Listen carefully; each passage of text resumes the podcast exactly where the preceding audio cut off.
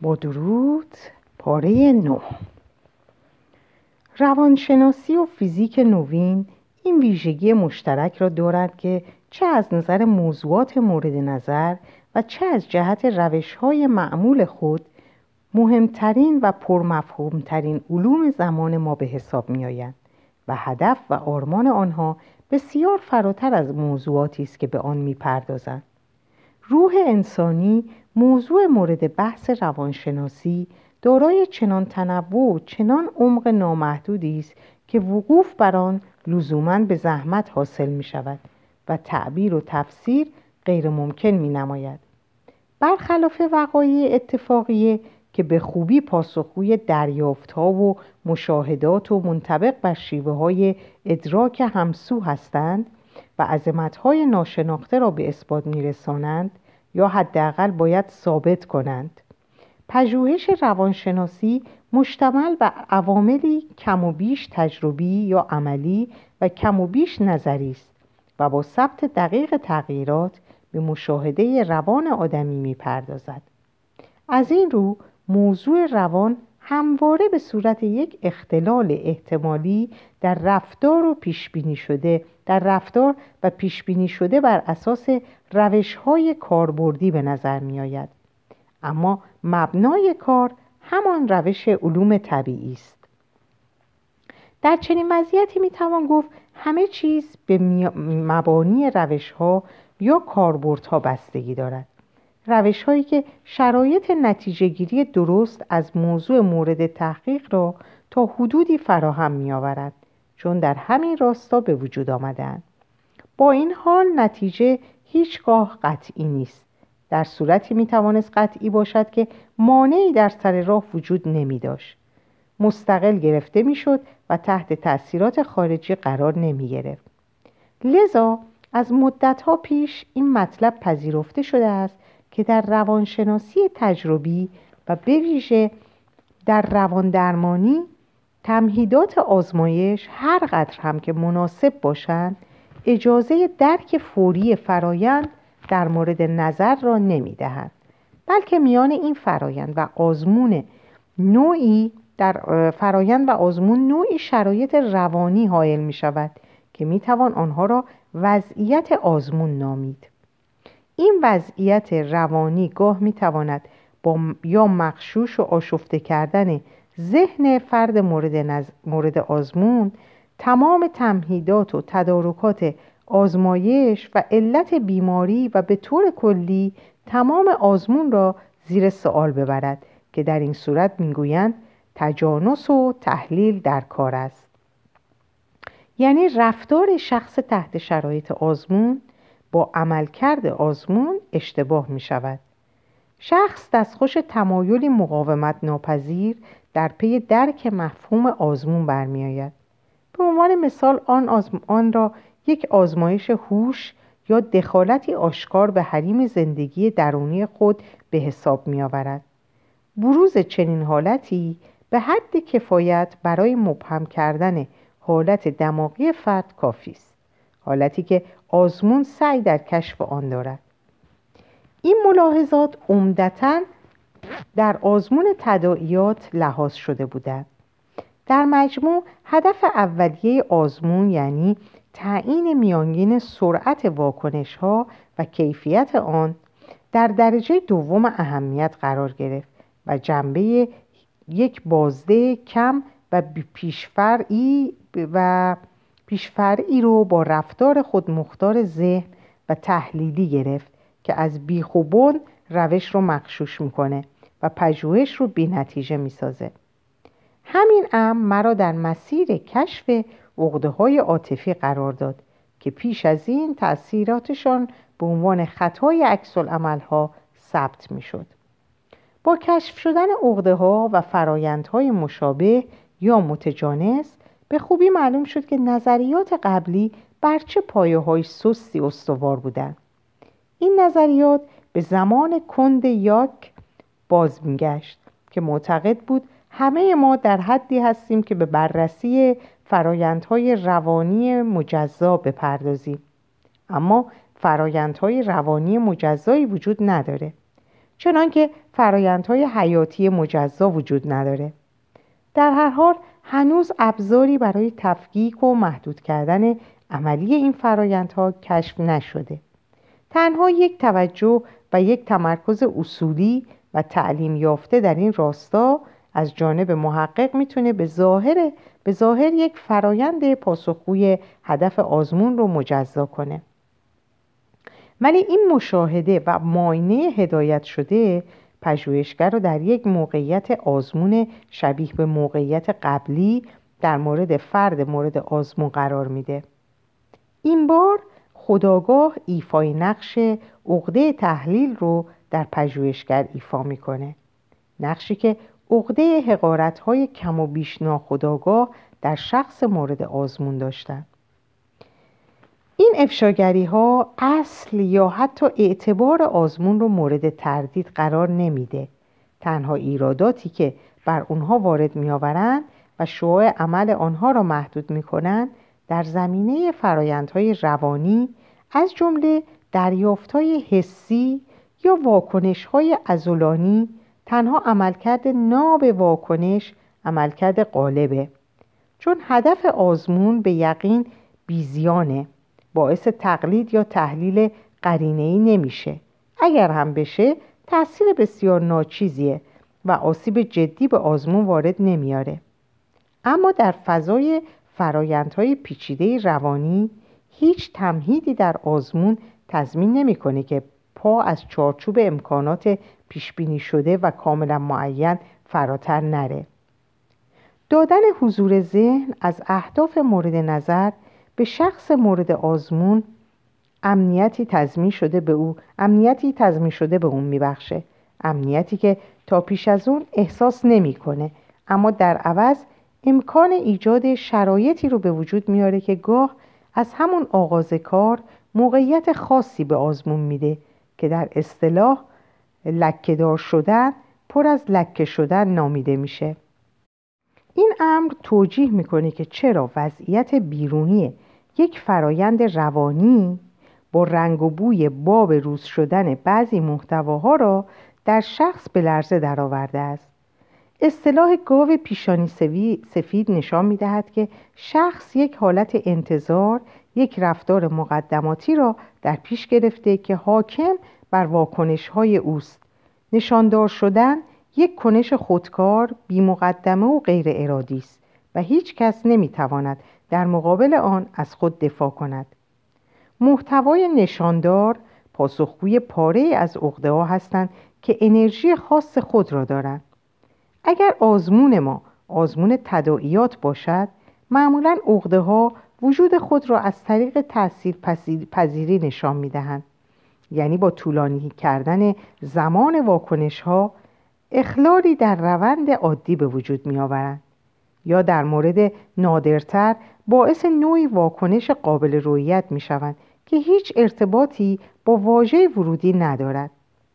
آن دسته از افراد متفکر و تعلیم دیده و واجد اراده های نیرومند که خود را برای یک آزمون آماده می کنند به لطف مهارتشان در بازی با کلمات و ذوق قافیه پردازی می توانند در زمانی کوتاه و به واژه محرک پاسخ دهند. به قولی این واژه را در هوا می قاپند مفهوم آن را حذف و به سرعت تحلیل می کنند ولی این رندی و تردستی در مواردی که اصرار شخصی واقعا مهم باشد اصرار شخصی واقعا مهم باشند و باید حفظ شوند چارساز نیست. هنر پنهان داشتن افکار از طریق بازی با کلمات تنها از عهده معدود افرادی چون تالیران برمیآید.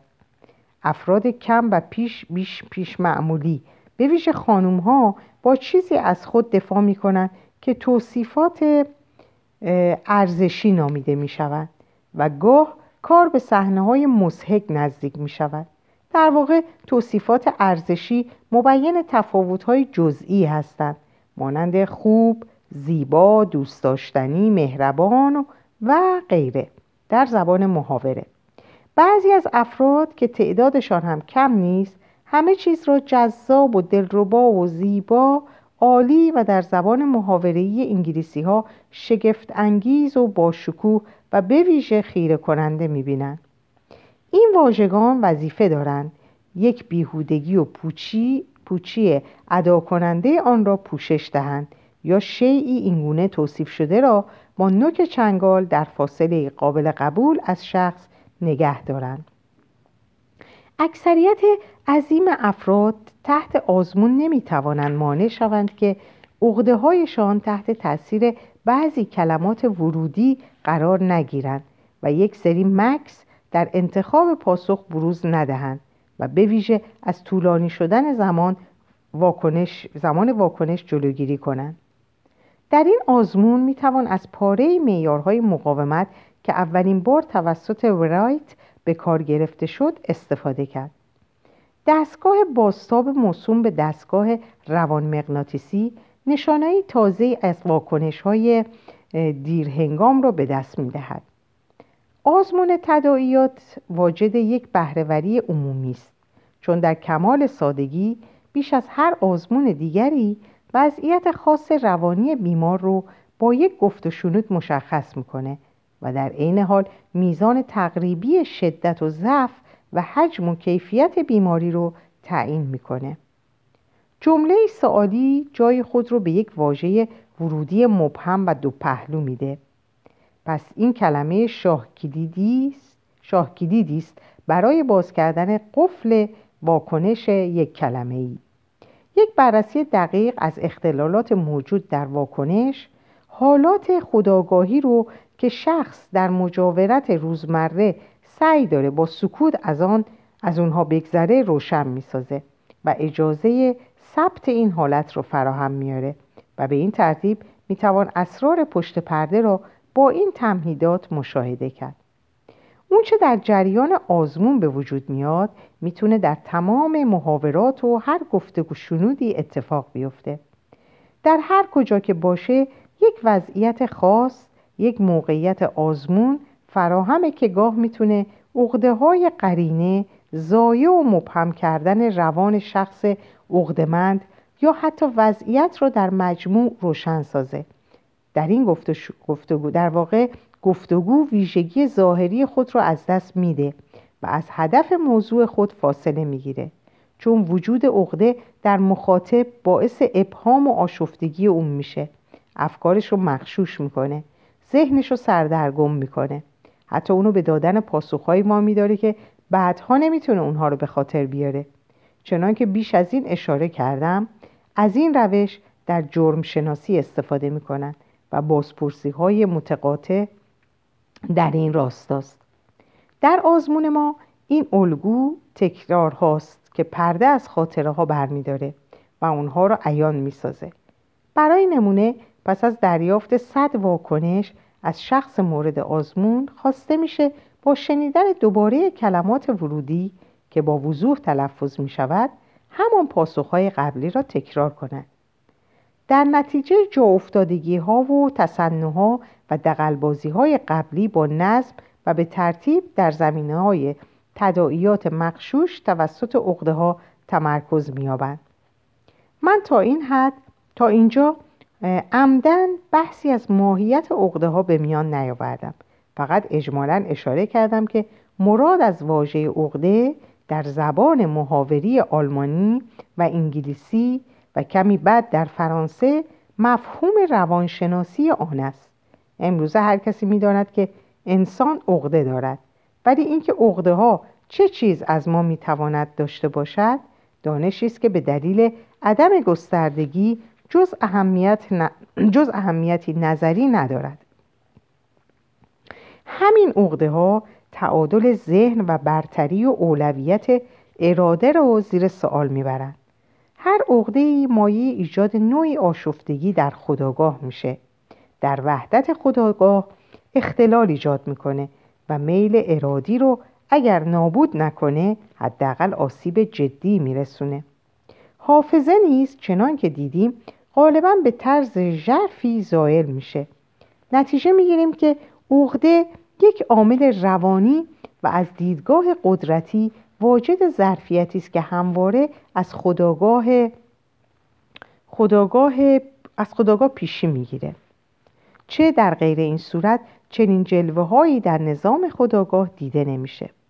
در عمل یک عقده فعال مدتی ما رو در یک حالت مفید آشفتگی های فکری و انجام اعمال خلاف معمول فرو می‌بره. حالتی ناشی از بعضی روابط قدرت, سنج... قدرت ناشی از بعضی روابط قدرت سنجش و مسئولیت محدود. اما زبان علمی چه تعریفی از یک عقده عاطفی داره؟ تصویری فعال و هیجان زده از یک حالت روانی ایستا و ناسازگار با رفتار و فضای معمول خداگاه که واجد خاصیت شدید چسبندگی درونیه نوعی کلیت خاص که, میزان، که به میزان نسبتا بالایی خودمختاره.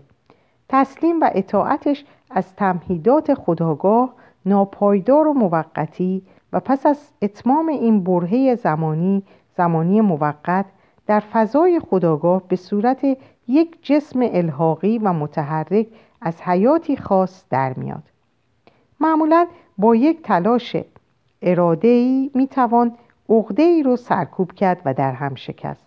ولی هیچ تلاشی اراده قادر به هیچ تلاش اراده قادر به محو کامل اون نیست و در اولین فرصت مناسب با همون قدرت و صلابت اولیه دوباره ظاهر میشه. تحقیقات تجربی نشان میدن که منحنی فعالیت یا شدت اون به صورت موجی است موجی با عظمت که می‌تونه از چند ساعت چند روز تا چند هفته متغیر باشه. این مسئله بسیار پیچیده هنوز روشن نشده است. امروزه به لطف تحقیقات و آزمایشات روانشناسی فرانسویان به ویژه شایستگی های پیرژانت امکانات گسترده‌ای در زمینه خداگاه در اختیار داریم. جانت و مورتون پرنس موفق شدند شخصیت های متفاوت رو به چهار یا پنج گروه تقسیم کنند. هر یک از گروه ها دارای یک ترکیب خاص و یک ذهن خاصن. گروه ها در کنار هم و نسبتا مستقل و مجزا از یکدیگه و می‌تونن هر لحظه به جای, جای خود رو با هم تعویز کنن. اینو هم فراموش نکنیم که هر کدوم از خودمختاری و استقلال بسیار بالایی برخوردارن. تحقیقات من درباره عقده ها این دیدگاه تا حدی خطرناک این دیدگاه تا حدی خطرناک امکان ازمهلال روانی رو کامل کرد. چون هیچ تفاوت اصولی و بنیادینی میان یک شخصیت تقسیم شده و یک عقده وجود نداره. عقده ها عقده ها هم مشترکاتی بنیادین دارند و مسئله ظریف خود مسئله ظریف خداگاه تجزیه شده در هر دو مورد مطرحه.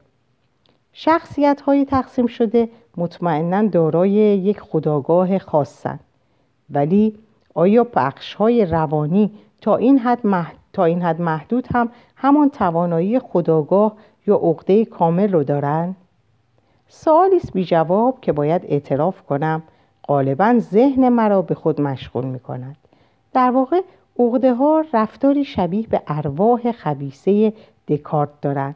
به نظر می رسد از شیطنت های کوبولت ها بهره بردن واجه را برای زبان شما جاری می کنند که نباید گفته شود.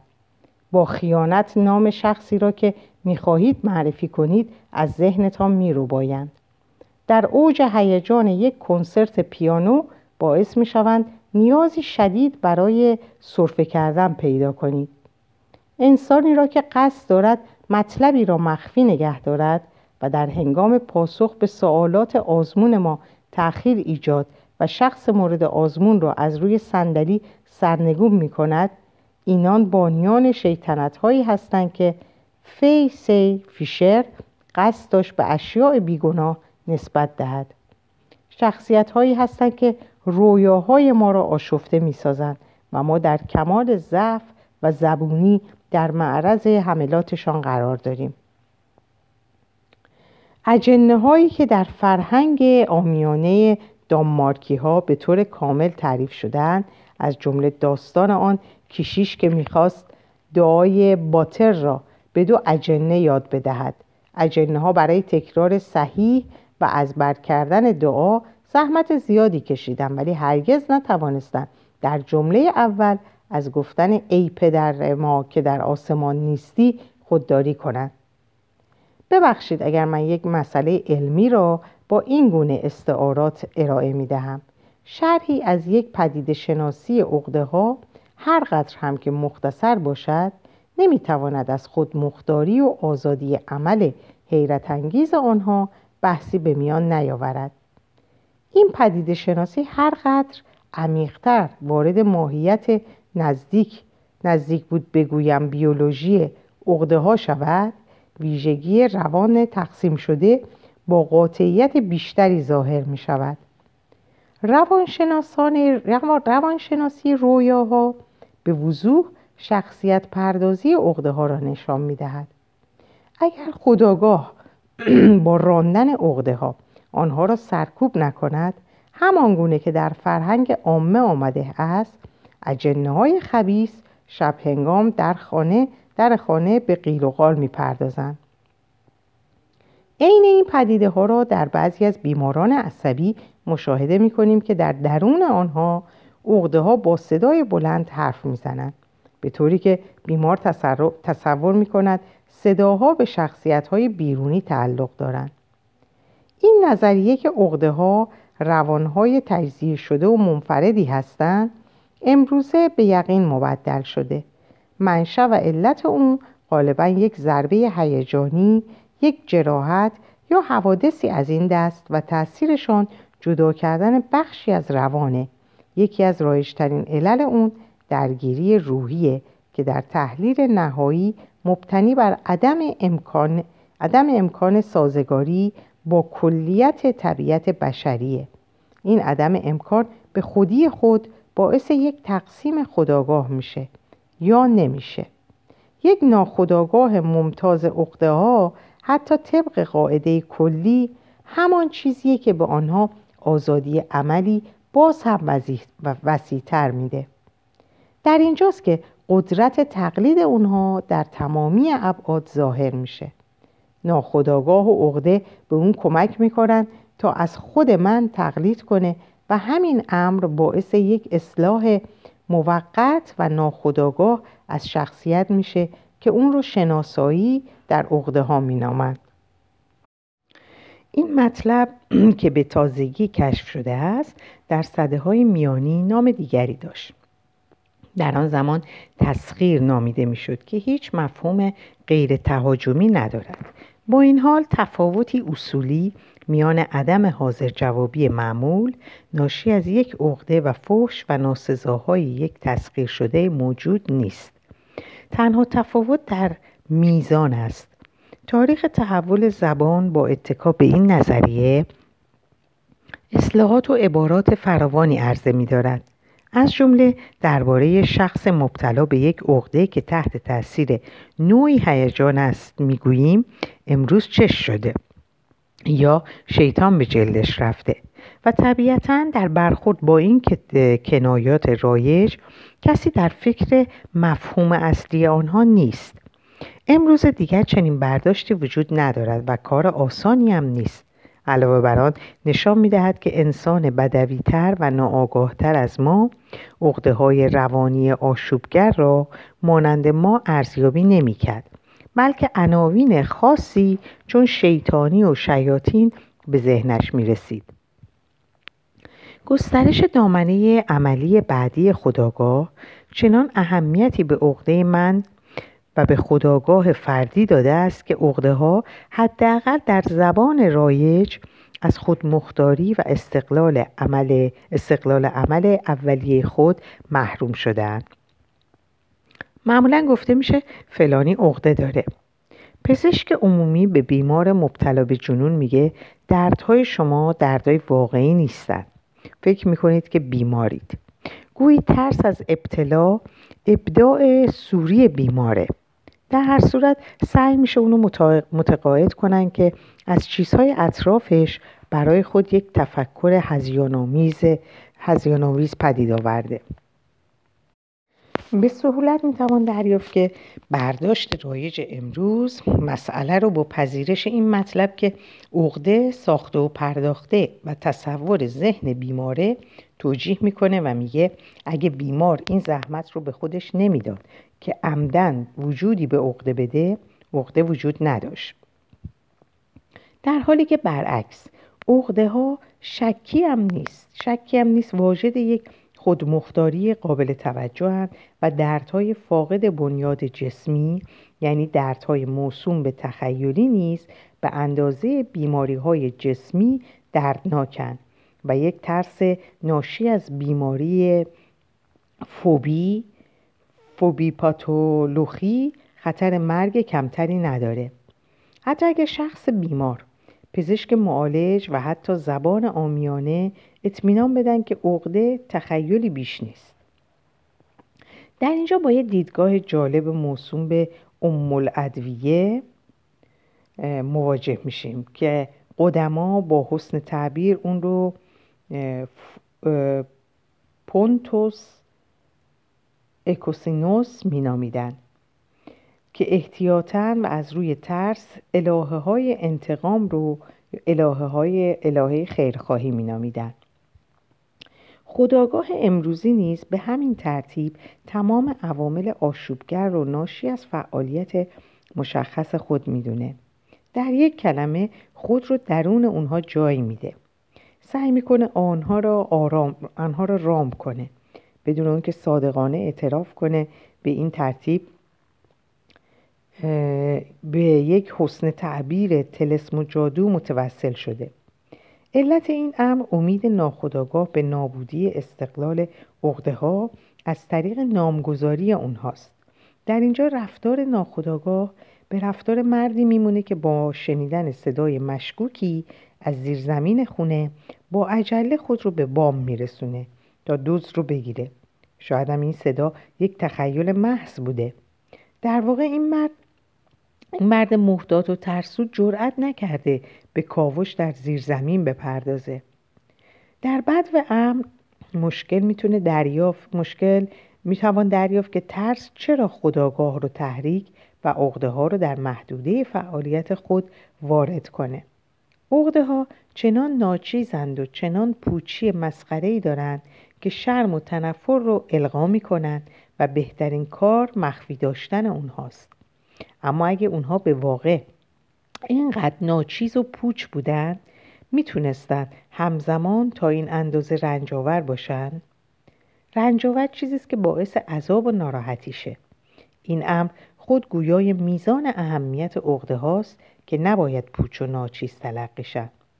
انسان تا اونجا که بتونه میل داره چیزهایی رو که آزارش میدن غیر واقعی اعلام کنه نقطه اوج بیماری عصبی لحظه که ابزارهای سهرامیز و توسل به جادو و جنبل ناتوان و بیاثر از کار در اومدن.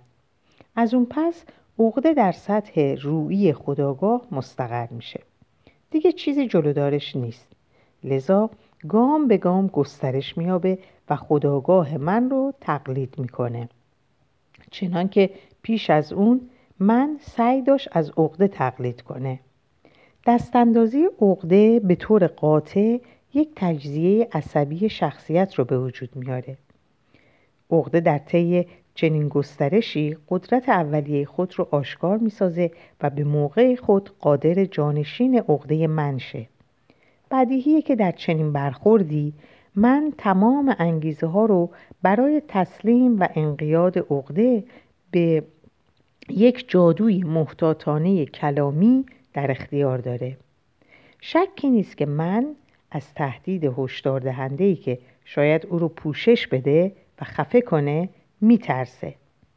در میان مردمان عادی هم عده زیادی رو می‌توان یافت که یک اسکلت پشت جعبه جعبه آینه اتاقش یک اسکلت پشت جعبه اتاقشان می‌گذارند به هیچ بهانه ای نباید وجود این اسکلت رو به ذهن راه داد چون بیمواهمه ای که این شبه در این شبه در کمین الهام میده بسیار عظیمه. افرادی که معتقدند به مرحله عقدمندی نرسیدند به بیماران عصبی متوسل میشن تا ثابت کنند عقده دلیل طبیعی بیماریه. و شکر خدا که خودشان سالمند. گویی این اولویتی برای بیمارانه که با بیماری عهد و پیمان ببندند. تمایل به ادغام عقده به خیشتن و تجانس با آنها به منظور خالی کردنشان از حقیقت که تفاوت زیادی با نفی و انکار اونها داره اهمیت عقده ها رو به اثبات میرسونه. یک اعتراف منفی به ترس غریزی انسان بدوی از چیزهای مبهم و نادیدنی که در وجود خودشان است این ترس به محض تاریک شدن هوا در دل انسان بدوی میافته. انسان متمدن هم که در طول روز جار و جنجال و هیاهوی زندگی گوشش رو پر کرده صدای اونها شب هنگام با قدرتی بیشتر خواب رو از سرش میپرونه. یا با خوابهای آشفته و ناخوشایند آرامش اونو برهم می‌زنه. در واقع عقده ها موضوعاتی برای آزمون های درونی هن و نمی‌توان در روشنایی کوچه و بازار با آنها برخورد کرد. عقده ها بستگی به رفاه یا مزیقه زندگی شخصی دارند. همان لارها و پناتها که در کانون خانوادگی انتظار ما رو می‌کشند پس لاف آرامش آرامش مطلق زدن بسیار خطرناکه. این شیاطین شبهای ما را آشفته می کنند تا زمانی که این ارواح خبیس سرگرم آزار رسوندن به همسایه خطری در خانه نیست. ولی وای از آن روزی که گریبان ما را بگیرند. انسان باید پزشک باشه تا بدون عقده ها چه انگل های ویرانگری هستند. برای برداشتی تمام و کمال از حقیقت یک عقده باید خانواده های عقدمندی رو دید که ظرف چند سال جسمن و روحن نابود شدن. باید به صحنه های بی نهایت متأثر کننده و نومیدانه نگاه کرد که عقده ها بر جای گذاشتن. این تفکر که عقده تصور است و عقده ها همگی تخیلی امروزه دیگر تفکری پوچ و بیمعناست و چندان علمی نیست. شاید یک مقایسه پزشکی لازم باشه. عقده ها رو باید با عفونت ها با قدد بدخیم مقایسه کرد که کوچکترین ربطی به خداگاه ندارند. البته مقایسه کاملا گویایی نیست چون عقده ها ماهیت بیماریزایی ندارند. اونها خود جلوه های حیات روان بشرند. خواه این روان بدوی باشه یا ممتاز و متمایز. به همین لحاظ آثار انکارناپذیر آنها رو در تمامی ادوار میان تمامی اقوام باز میابیم کاخهای بلند ادبیات جهان آکنده از این آثار است. به عنوان مثال استوره گیلگومش که با استادی هرچه تمامتر. شرحی روانشناسانه از عقده قدرت یا داستان توبی زاهد در تورات که داستانی است که از یک عقده شهوانی و بهبود آن. اعتقاد به ارواح که عمومیتی جهانی دارد یکی از اصطلاحات مستقیم برای بیان ساختار ناخودآگاه است. ساختاری مبتنی بر عقده ها در واقع عقده ها واحد های زنده ای از زمیر ناخودآگاهند که کم و بیش به تنهایی امکان تشخیص زندگی و خلق و خور رو فراهم میارند اگه به طور کلی عقده وجود نداشت ناخداگاه چیزی نبود. جز بقای جلوه های نیمه مبهم به تاریک نیمه مبهم به تاریکی گراییده و به قول وند پنهان شده. یا به گفته ویلیام جیمز یک بخش از خداگاه. اگر ناخداگاه روانشناسی به مفهوم خاص آن توسط فروید کشف شد علت آن است که برخلاف متقدمین خیش به مطالعه جایگزین های مبهم پرداخت. اقداماتی که با تعبیرات خوشبینانه ناچیز شمرده شده و عمدن بر آنها سرپوش گذاشته شده بود. البته برخلاف ادعای او راه مستقیم به خداگاه مسیری نیست که رویاها باز می کنند بلکه مسیر عقده هاست که رویاها و بیماری ها رو به وجود میارند در ضمن این مسیر هیچ تشابهی به یک شاهراه نداره. راهی است بینهایت شبیه یک کوره راه پرپیچ و خم و ناهموار که غالبا به جای آنکه به قلب خداگاه منتهی از کنار اون میگذره و به جنگل بی انتها می‌رسه. ترس از عقده راهنمای گولزننده است. ما را با دور دور کردن از ناخداگاه همیشه به خداگاه باز میگردونه. هیچ عاقلی نیست که معتقد باشه تمام عقده ها آسیب رسانند و نیروهای غریزی اونها رو تغذیه می‌کنند تا نفی از اونا ببرند. خداگاه همیشه بر این باوره که عقده ها وجودشون نامشروعه و لذا باید نابود شن.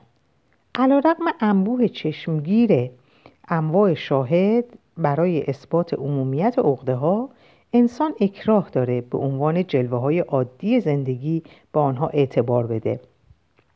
ترس از عقده قدرت زیادی داره و بویی از یک احساس موهوم نحوست از اون به, شام می‌رسه، به مشام می‌رسه. ترس و احساس شومی که عقلگرایی قرن روشنایی ها خللی در اون به وجود نیاورده. همین ترس مقاومتی ذاتی رو در مقابل مطالعه و تحقیق عقده ها قرار میده و شکستن این مقاومت مستلزم تصمیمی راسخه. ترس و مقاومت علائم راهنمایی کنار جاده که راه مستقیم به سمت ناخودآگاه رو نشون میدن. این علایم در وهله اول مبین پیشداوری هایی هستند که ناخودآگاه رو احاطه کردند. پس طبیعیه که احساس ترس از یک خطر و احساس تنفر از وجود چیزی مکروه ایجاد میشه. اینه نتیجه که بیمار می‌گیره نتیجه که عامه می‌گیرن و سرانجام اینه که نتیجه گیری پزشک که توجیه می‌کنه چرا اولین نظریه پزشکی ناخودآگاه در کمال منطق نظریه پس زدن فروید بود. مبنی بر اینکه از طبیعت عقده ها یک ناخودآگاه متشکل نتیجه میشه. نتیجه مبتنی بر تمایلات ناسازگار و قربانی سرکوب به دلیل فقدان ویژگی اخلاقی. هیچ چیز بهتر از این برداشت نمی‌تونه تجربه گرایی خالق اون رو بیان کنه. که در کار خیش اجازه دخالت به استدلالات فلسفی رو نداد. البته مدت ها پیش از فروید پیش از فروید مسئله ناخودآگاه مطرح شده بود. لیبنیتس. این موضوع رو وارد فلسفه کرده و کانت و شیلینگ روی اون تعمل کرده بودند. کاروس برای اولین بار قواعدی برای اون در نظر گرفته بود که آثار اونو در مهمترین اثر ادوارد فونها هارتمان با عنوان فلسفه ناخودآگاه می‌بینیم. اولین نگره طبی فلسفی اون رو هم نیچه ارائه داد. نگره فروید شرحی صادقانه و متکی به آزمایشات عملی و تجربی که ضمن تحقیق در مورد عقده ها به دست اومده. ولی از اونجا که نظریه یاد شده تنها به صورت محاوره ثابت میشه نتایج به دست اومده نه تنها عقده های یکی از طرفین بلکه عقده های مخاطب او را نیز در کار, در کار دخالت میده. هر گونه بحث در این زمینه های آکنده از تشویش ها و مقاومت ها که ذات و درون بشر را هدف, هدف می‌گیرند با تحریک شخص به پذیرش کلیت خیش طرف مقابل رو نیز به تاکید کامل کلیت خود وامی داره. بدون چنین تحریکی کشوندن بحث به این پشت پرده های دامگذاری شده کار بیهوده ایه. هیچ دانشمندی هر قدرم که واقع بین و فاقد پیش داوری و هر قدر بیطرف باشه در موقعیتی نیست که بتونه از دخالت مشغولیات ذهنی عقده های خیش خودداری کنه هرگز نمی‌توان مانع این دخالت شد چون عقده های هر کس با وجود او عجین شده و به صورت بخشی از تشکیلات روانی اون درآمده و این امر در تصمیم گیری و ابراز عقیده مقدم بر هر محدود است و آسیبی برای ابراز نظر بیطرفانه تشکیلات روانی هر پژوهشگر بدون اینکه خود بخواهد مبتنی بر برداشت های روانی شخصه. محدودیت اجتناب ناپذیر اجتناب ناپذیر هر نظریه روانشناختی اینه که جز در معادله شخصی پژوهشگر معتبر نیست. نگره فروید و بسیاری دیگر در مورد عقده ها ماهیتا معرف یک حالت روانی به وجود آمده از طریق گفتگو میان یک پژوهشگر و افراد تحت معالجه است. بخش اعظمی از این گفتگو در محدوده مقاومت عقده هاست لذا نگره ارائه شده رنگی از این فضا دارد. شکل ظاهری آن چیزی غیرعادی دارد که عقده های جمع حضار را تحریک می کند. نظریات نوین روانشناسی به وضوح عکس این مطلب رو نشون میدن یعنی تحریک عقده ها در جمع باعث عکس های شدید اعم از مثبت یا منفی میشه و در عرصه علمی پای مباحثات عاطفی خودستایی ها و حساسیت های فردی رو به میان می‌کشه این جریانات نشان میدن که روانشناسی نوین در عرصه روانی تابو در جستجوی انبوه عقده های ترس و ناامیدیه. فضای خاص و ناب عقده ها کانون آشوب های روانیه. آشوب های چنان شدید که روانشناسی آینده امیدی به یافتن راه حلی عاقلانه و متکی به یک دلیل علمی که اندک اتکایی به نگره های پایه داشته باشه نداره. با این حساب امروزه روانشناسی عقده ها هنوز با درک کامل فاصله زیادی داره حتی پیش از بیش از فاصله ای که افراد بدوین تصور می‌کنن چون وقوف به تمایلات ناسازگار جز بخشی از ناخودآگاه رو شامل نمیشه و جز بخشی از منشأ تشویش رو مشخص نمی‌کنه. این مطلب ما رو به یادآور خشم و نفرتی میندازه که پس از انتشار آثار فروید کم و بیش از همه جانب بر سر اون فرو ریخت. این شد این واکنش های عقدمند برای فروید به بهای انزوای او و مکتبش تمام شد و انتقادات متعصبانه ای رو به همراه آورد. تمام نظریه پردازان عرصه روانشناسی در معرض همین خطر قرار دارند.